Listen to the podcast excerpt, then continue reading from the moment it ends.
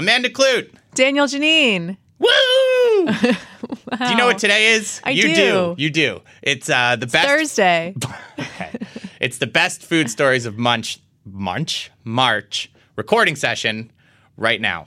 Yay. Yay! So in this episode, which is our favorite episode, to do, Should we say welcome to the Eater Upsell? Yeah, yeah. Oh, of course. Oh, welcome to the Eater Upsell. Welcome to the Eater Upsell, everybody. part of the Vox Media Podcast Network. Dan's really riffing here. Yeah, yeah. Zing. Uh, today, we are going to count down our favorite stories of March, the biggest, most impactful food stories. But we're not going to do it alone. We are having some experts call in, Not that we're not experts. some other experts. Some other Some more. more expertly people. Whitney Filloon is going to call in to tell us how Amazon is really mucking up Whole Foods. Greg Morabito is going to call in to talk to us about some big, big, big food shows. And your favorite, My favorite. not favorite person, favorite story, One of my favorite people, people, and stories. and stories. Farley Elliott is going to call in from LA to tell us about a crazy media snafu, yeah. media, uh, food media. Food It's a, media. it's, you a, love it's, a, it's a shit show. you love food media drama, right? I do. I do. Do you see what I called it in the doc? A Uh, word that I. Mishegas. Yeah. yeah. It's the only Jewish word that I um, can use, I think, right? Well, you can use all the Jewish words. What do you Really? mean? I, Yeah. I feel weird using words that, I don't know, I feel like are not for me. Yiddish. Yeah. Uh, Like, is it inappropriate? I'll think about it. Okay. Let me know if Oh, I it's get, great. It's like the one thing I'm like a guardian of. Awesome.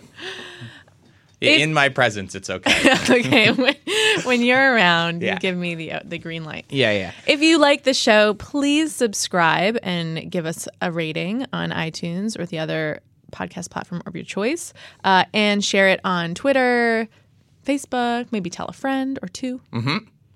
Or yeah, as many as you want. Uh, let's get into stories. Yep. Up first, So Chipotle abandons its burger concept, Tasty Made. Tasty made. Yeah. Yeah. Woof. uh, Bad name. First Bad off. name. First off, bad name. You know there is a media group called Tastemade, there is, and then Made. there's BuzzFeed's Tasty. Tasty. Yeah. and then it somehow reminds me of something like from the 1950s. I don't know. Well, they, they didn't. They didn't do anything to. They didn't try to set themselves apart in any way here. Like this. This. I think it, I think it was supposed to be with the um, ingredients, right? right sure. Originally. But this this thing is one of the.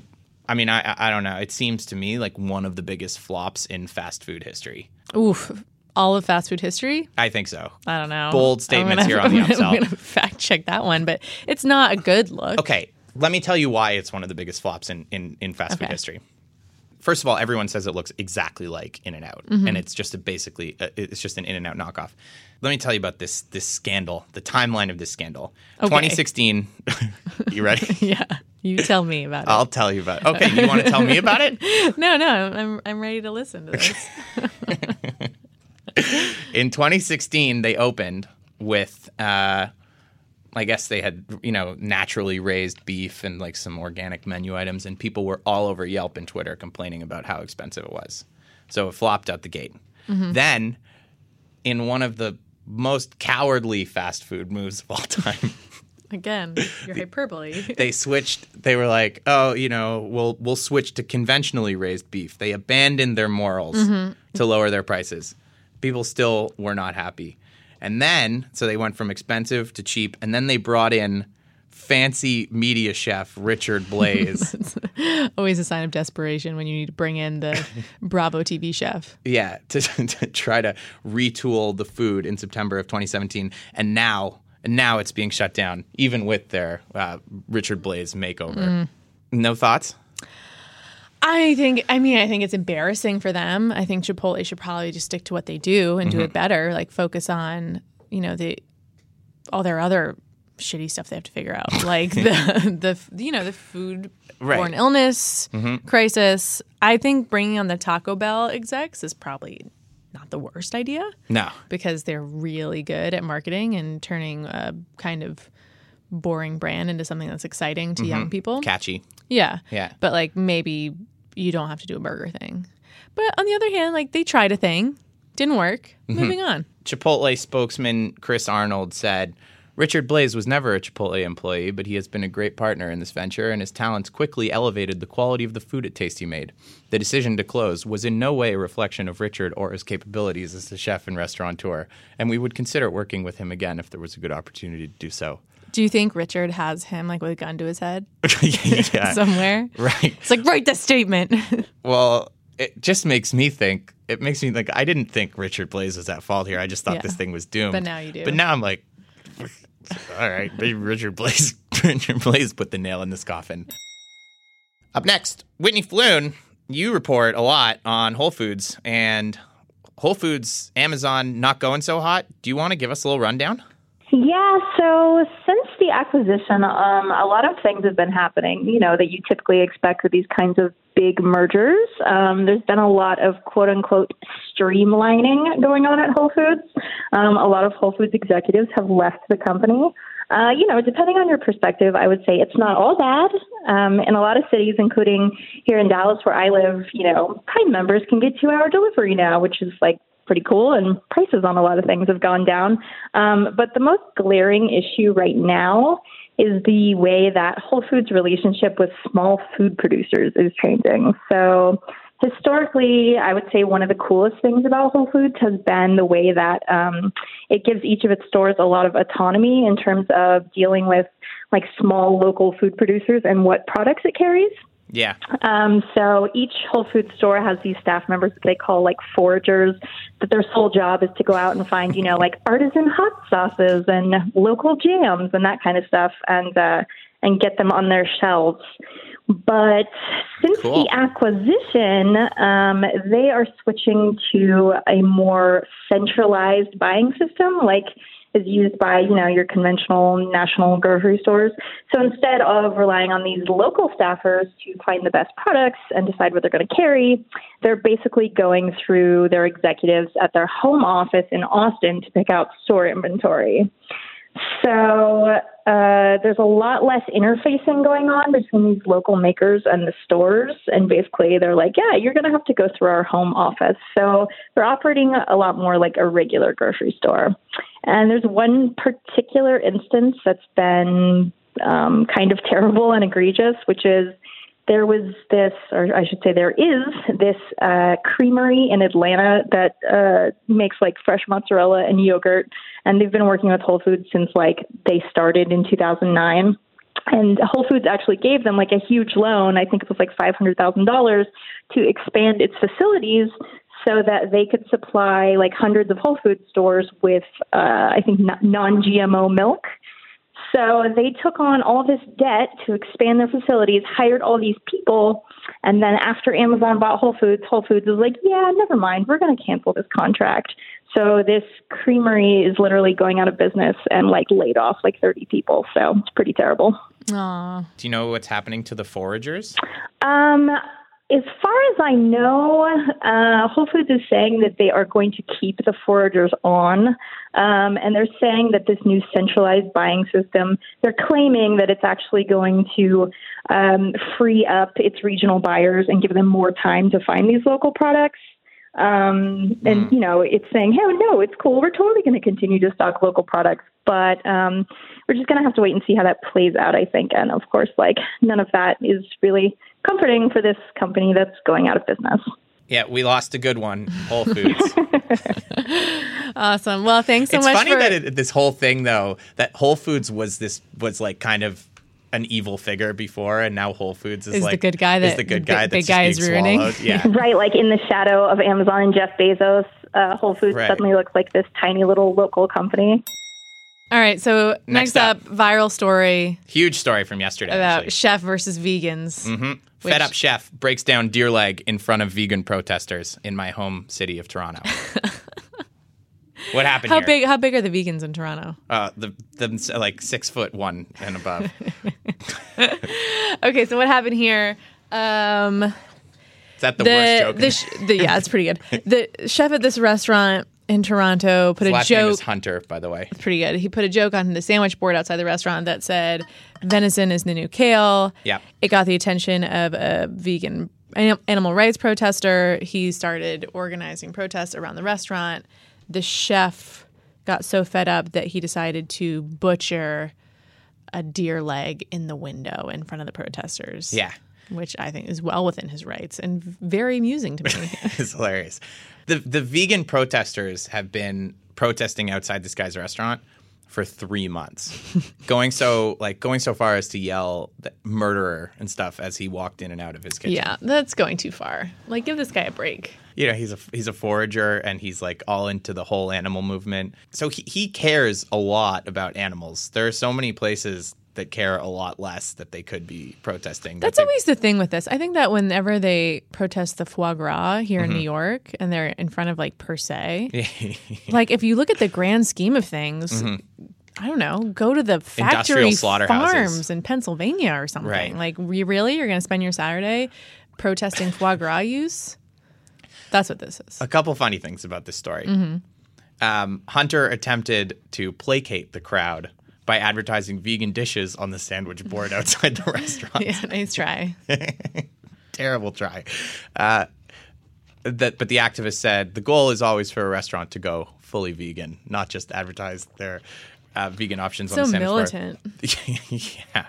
Um, okay, here we go. Ugar, who is the who who was leading the protest, uh, emailed Hunter offering to limit the protest to once a month if he would put a sign in Antler's window explaining that animals have rights and killing them is wrong.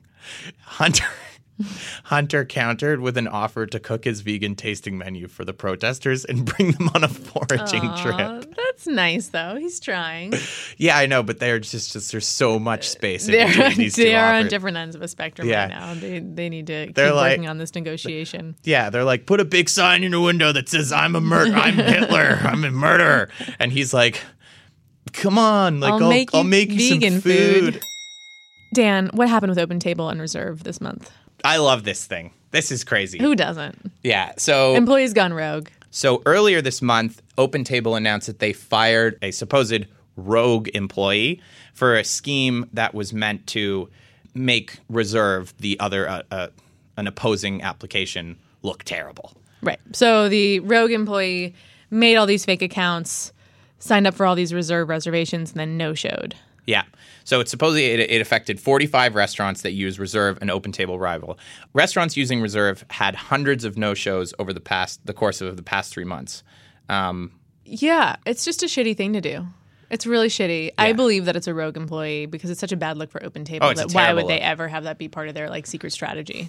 So my big question though is like if you hate a restaurant, if if you're a restaurant and you hate another restaurant, like are you are you booking a bunch of seats and having them causing them a bunch of no shows? You could, but you would have to create so many fake accounts, right? Yeah, it's a lot of because. I'm sure this shows up as a ding on your OpenTable account. Yeah, if yeah, it's like Dan Geneen no showing all the time, they're going to stop giving you reservations. I wouldn't use my real name. yeah, you'd have a fake one. I love. Okay, so the part of this story though is that the the engineers from Reserve, like supposedly found this information uh, in house, and they didn't even report it to the media. It was some of the some of the restaurant employees leaked it to the media, but so I think that they they resolved it in house, OpenTable and Reserve. Uh, but I just love the idea of like all the reserve computer guys sitting around being like, Being like, what? Like, are these all coming from OpenTable? So good. yeah. What's the fallout? I think OpenTable publicly apologized, yeah, fired that guy. fired that guy, got Like, rid of him. whoops. The reservation wars, they're real. so real. Yeah, we're kind of making light of it, uh, but no shows can really screw up a restaurant's business. So, uh, PSA always cancel your reservations if you're not showing up, even if you're already late for them. Curtis Duffy stole ten thousand dollars worth of truffles and wagyu from his former restaurant. You forgot Grace. the word allegedly. Allegedly stole. Journalist. Yeah. okay. Curtis Duffy, big deal chef in Chicago, one of the biggest young chefs, maybe in America. He has Mm-hmm. Yeah. three Michelin stars. He came up through Alinea. He had a documentary made about him. Uh, Grace was this huge deal when it opened. Uh, and since he and his GM partner left in December, it's been nothing but drama. Huge, hu- huge drama in the food world. Yeah. Why did why did they quit? They quit because they were unhappy with the percentage of profits that they were getting at Mm-hmm. the restaurant. And the day before they quote unquote quit, Yeah. the money guy fired the GM Yeah. for absenteeism. Right. And so then they walked out.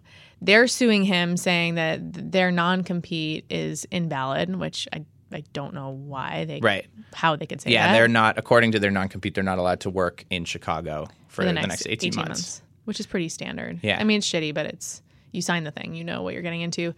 And now the money guy is suing them, saying they stole a bunch of truffles and wagyu and all kinds of fancy shit Yeah. when they left. But- and and he's saying that they used Grace's inventory when they were doing private events Right. unrelated to Grace. So they For would like profit. Order fancy ingredients through Grace and then use it at some Yeah. whatever event. Shaving truffles for dollars. Yeah. Um, this, I, I, you know, I've said it. This this story has almost cracked our food stories a couple times. Mm-hmm. Um, it didn't quite make it until the truffle alleged truffle. Yeah, heist. I think the build up just has been really good. but um, you know what? What do we always say here? Uh, this this guy put his he named this his, his name his daughter's name is Grace. Yeah, I mean, yeah, we've probably talked about this before. Like, don't don't name your The money restaurant guys after something important yeah. to you, unless Right. you definitely own it. Unless you definitely own it, don't name it after your daughter. Yeah, Yeah. unless you can get over it. Like maybe he's over it. He's a pretty Grace. militant guy. He's like he's he's he's woke up this morning. I promise. If you've seen this documentary for Grace on Netflix, saw, yeah. yeah, I guarantee he was up the next day at 4 a.m. in the gym, being like, "Where's my next place?" uh, the money guy is opening another casual restaurant called Onward. which is very petty. yeah, we get it, bro. Next up, OpenTable's second screw up of the month, Alleged. alleged. Uh, Some people might like it. OpenTable announces open kitchen program. Mm-hmm. Uh, do you know what the open kitchen program is? Yes, I, I believe the idea is you voluntarily agree to join this open kitchen program and you get a badge and you're saying like I'm against harassment. What do you think the badge is? I think it goes on your open table page or something. Maybe they give you a physical badge. It's a digital. like I guess it's a digital Maybe- badge. Maybe it's a sticker. You can Or put in a you can, uh, yeah, no, no, no. You can request and they will send you their open table branded pledge sheet yeah. as well. What do you think of this? I think it's not great. Yeah. I see where they were coming from. Like I do believe the CEO of OpenTable is is trying and she's a woman and dedicated to helping women and thinks this is their way of of helping. Mm-hmm. Um I I don't think it's the best way to do it Mm-hmm. because it's voluntary. You don't know. Like even the like restaurant groups that commit so thoroughly to weeding out harassers don't. Yeah. And so you're just, how can you feel like the restaurants that are using your badge are actually the right ones? So a couple things. Ima- ima- imagine if OpenTable had their own version of the of the health inspector that just went in like unannounced and Yeah. checked for harassment. Yeah, I mean, I mean, it almost makes it seem it belittles how Yeah. hard it is to root this stuff out. Like, Yeah. oh, just say I'm going to do better and put a sticker on your window, versus like completely changing restaurant culture. I mean, yeah. For her, it must be so hard because she needs the platform to be successful. But Yeah. it's just like to me, this reads it's great self promotion and like asking people to download a pledge and like that says OpenTable and have it up It's in so your restaurant. yeah, it's so empty. Yeah. and it, it I don't think she meant it this way, but it can read like a big corporation trying to cash in on the this like Me Too movement of supporting women. And also, I don't even think it would be that much further or that much uh, greater of a step to just no longer display restaurants that had been um, We say publicly incredibly accused of Yeah. of bad behavior. Um, yeah, I mean, it would be a big business decision for them if they said we're taking off all Mario Batali restaurants and all Ken Friedman restaurants and all Paul Qui restaurants or whatever their line is Yeah, for John who they Besh. include and Yeah. don't include. And like we've taken a lot of criticism for taking that position, so I can't imagine what their shareholders would think of that. Mm-hmm. Um, so it would be a bold move. I don't think it would be as easy as you think. Oh, I don't think I don't know how easy it would be. It just But it would be a, it would be a stronger step and a stronger statement Yeah, of how give- how they believe in this. rather than giving a, uh, a what's it called in when you self grade the self evaluation badge. Yeah, like oh, we're good. Just- Nothing to see here. We're great. Drunk ass chefs like four in the morning be like, oh yeah, sign us up for that badge. Yeah, yeah. I think it, you have to hold people to something. There has to Mm-hmm. be some accountability for it. Anyway, passing on this, but uh, I guess you've changed my opinion a little bit. I was very cynical, but it's like maybe maybe it was intended as a good as a good thing. And I mean, maybe I'm giving her too much credit and the company too much credit, but I, Yeah. I think they maybe I just have gotten too many angry emails from their PR team about an op-ed we wrote about it. But I think they were trying to come from the right place, but I don't think it was the right move, personally. just seems wild to me that you can still that they have this program and I could still go on right now and get a reservation At, at, Babbo. yeah. Yep. well, people have different minds about it. Some people say like, let's support the women who work at Babbo. Yeah. Who cares if I'm giving money to Mario Batali still? Like, I want to support the women at Babbo. I don't think that way, but some people do. Instead of an ad this week, we are going to give a little shout out to a beloved charity, Wellness in the Schools. Wellness in the Schools fights childhood obesity across the nation by bringing food education into public schools. And they are having a giant gala event in New York City on April 17th, and we think you should all go. Yeah, what better way to support a charity is they're then walking around and trying food from some of New York's best chefs? Yeah, it's great. I mean, sometimes, I mean, if you want to, if you don't live in New York, I recommend you just go to their website and donate money. But if you do happen to live here and you can enjoy this fun night out, give them money, but also get some good bites. There will be some big food celebs there as well. You can probably, if you're brave enough, go up and say hello to Bobby Flay, Gail Simmons, uh, Alison Roman, Eater podcast fan favorite. Mm-hmm. And I think she's making her fan favorite cookies. Is she? I don't know, but We have to fact check that, but, but she if probably she's not, is. you can get mad at us and not her. great. but either way, you could shake her hand and thank her for the wonderful recipe that she gave America. So, if you want to check out tickets to the gala or just maybe donate some money, it is wellnessintheschools.org.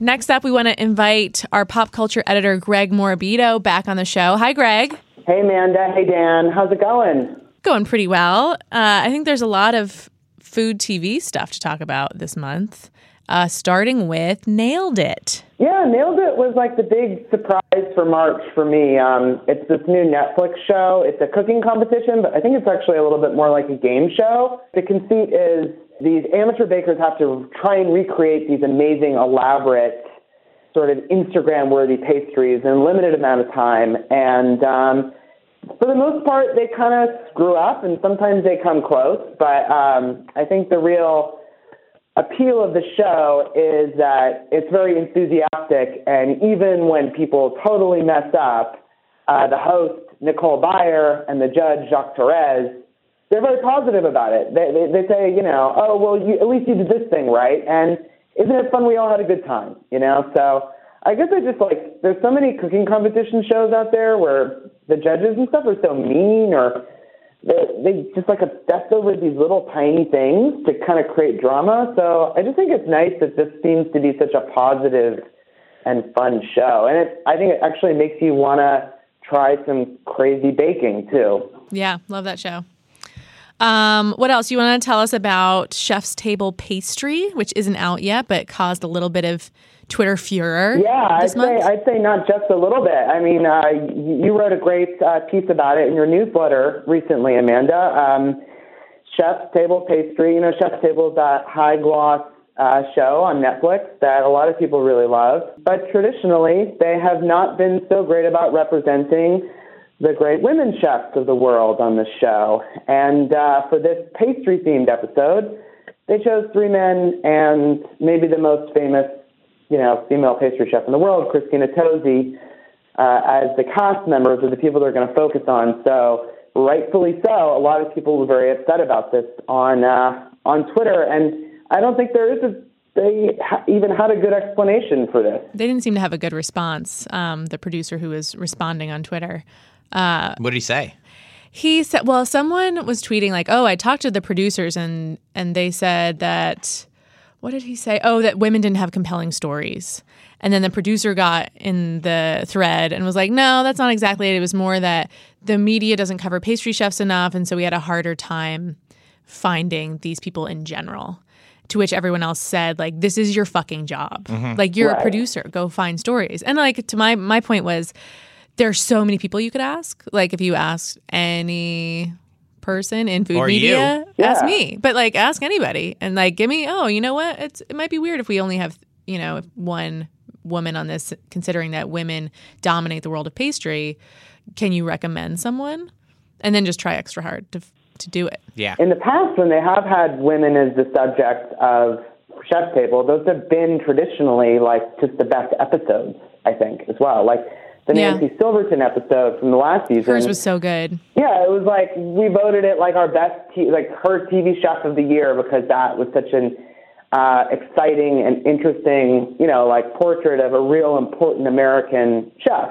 You know, so it's just a huge.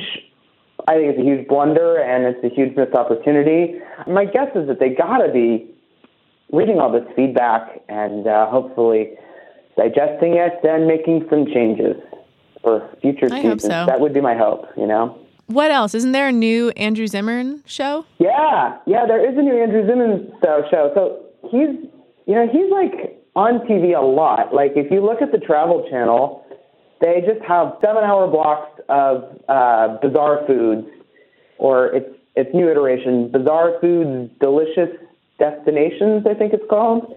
You know, where he's going around and eating bugs and you know water buffalo testicles and stuff like that, and he's very good at that. But if you've ever read anything this guy's written or heard him, like, you know, on a podcast like The Eater Upsell, you know that he's a really savvy diner and travels a lot and kind of goes to just the best restaurants. So this new show, The Zimmern List, is like his half hour guide to his favorite food cities.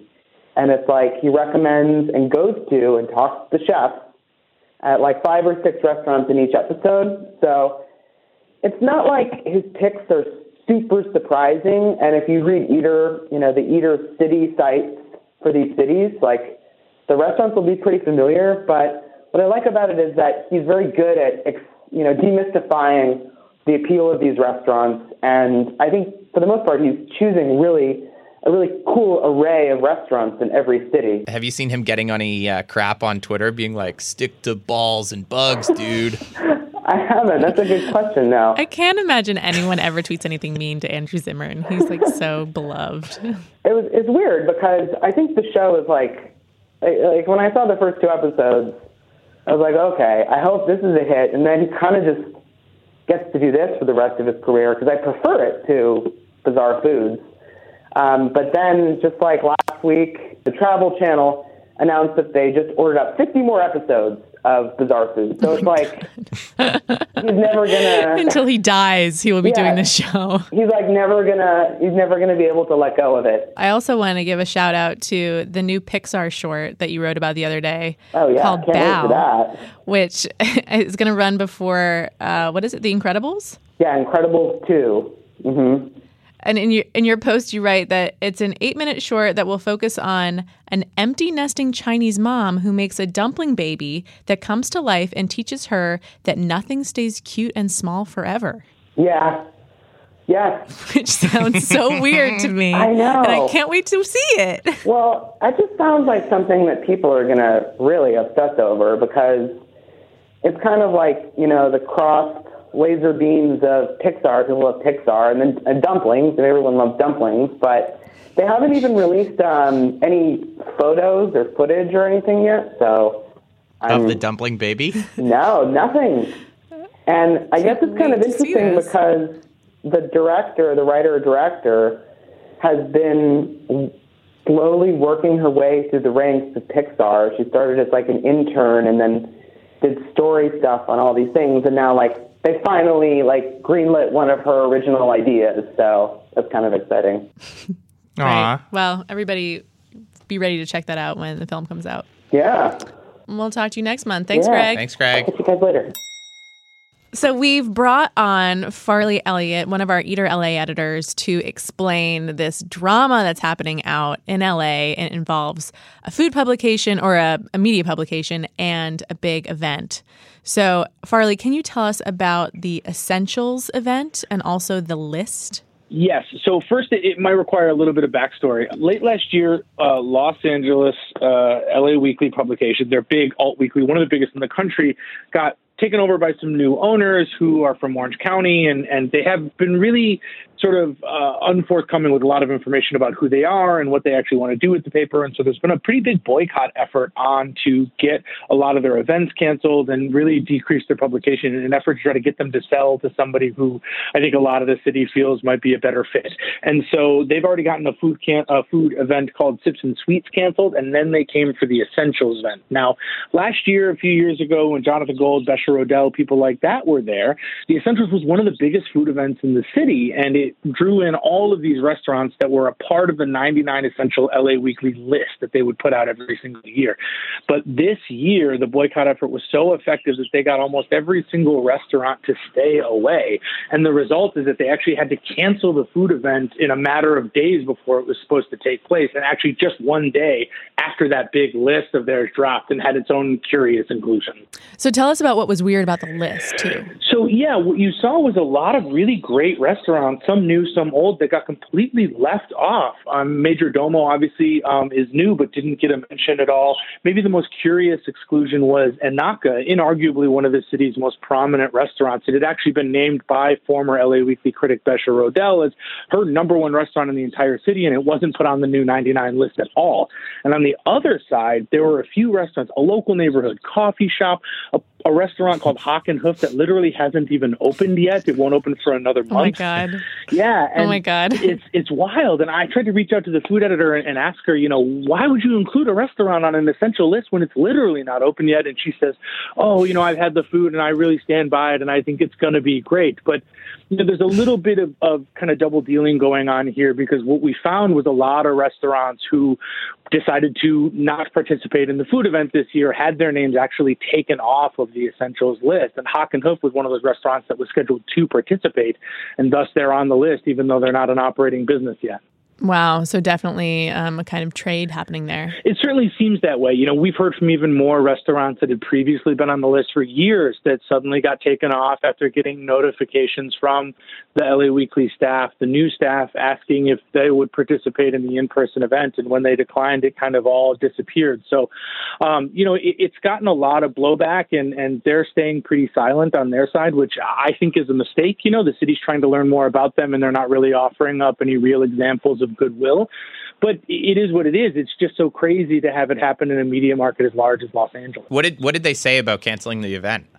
You know, they went back and forth. We had gotten our hands through some deep digging on some internal emails that they had been sending around regarding um, a change to the event, and they were going to slim it down and maybe make it a more influencer focused kind of thing. And, you know, they wouldn't even admit to me that those emails existed, even though I had them sitting in my inbox. And so when Oh it came, God. yeah, when it came time to actually cancel the event, they were pretty tight lipped and didn't want to say anything about it. Uh, I just happened to have been tracking it uh, over the course of days and weeks and went to check out the Ticketfly page to see if they were still selling tickets. And Ticketfly had listed it as canceled. And then we were able to further confirm with the event space themselves they had moved on from the property. There's something really funny and embarrassing about canceling a food event. Especially so close so close to it. Yeah, yeah, The and day and before. and Yeah, you the know, day before. you know they they eventually kind of turned their lawyers over to me to to talk about some things that they wanted retracted and corrected and one of the things that they said that they would like removed is this idea that their FAQ page said that they wouldn't be offering refunds for the event and I said well I'm not taking it down because it's literally still listed on the splash page for the event that you won't be issuing refunds apparently they did ultimately do that but it's there's just not a lot of uh, one hand successfully washing the other over there right now, unfortunately. So is this an Amanda Kludt? Is this an all-time food media mess? It is. I would say it's an all-time food media mess. It's a it's a Say it classic is, uh, boondoggle. It is. It is. Especially because this is the second time this has happened to them in the past six months. Yeah. yeah, and, and listen, you know, LA is the home of LA Weekly weird food cancellations. We've also got Vespertine. David Chang's out here now. There's nothing we can't do as a city. Well, thank you for reporting on this so tirelessly, Farley. Thanks, guys. Thank you so much for listening to the best food stories of March. We will have another similar episode at the end of April. Uh, Can't wait. Yay, thanks to Whitney, Farley, and Greg for calling in and offering their expertise. If you want to hear more from them, we will have links to uh, their various newsletters and Twitter bios Twitter more handles and articles in the description. And yeah, next week we'll be back with something else. Yeah, we'll have to figure that out. The Upsell is recorded in the Vox Media Studios in New York, New York. The show is hosted by Amanda Kludt, who's standing right there, Hi there. and me, Daniel Geneen. We receive tons of support from Carrie Clements, who runs all of our booking and the logistics that help the show come together. Uh, Miles Ewell is our engineer, and Maureen Gianone Fitzgerald is our exec producer. Peace. Peace.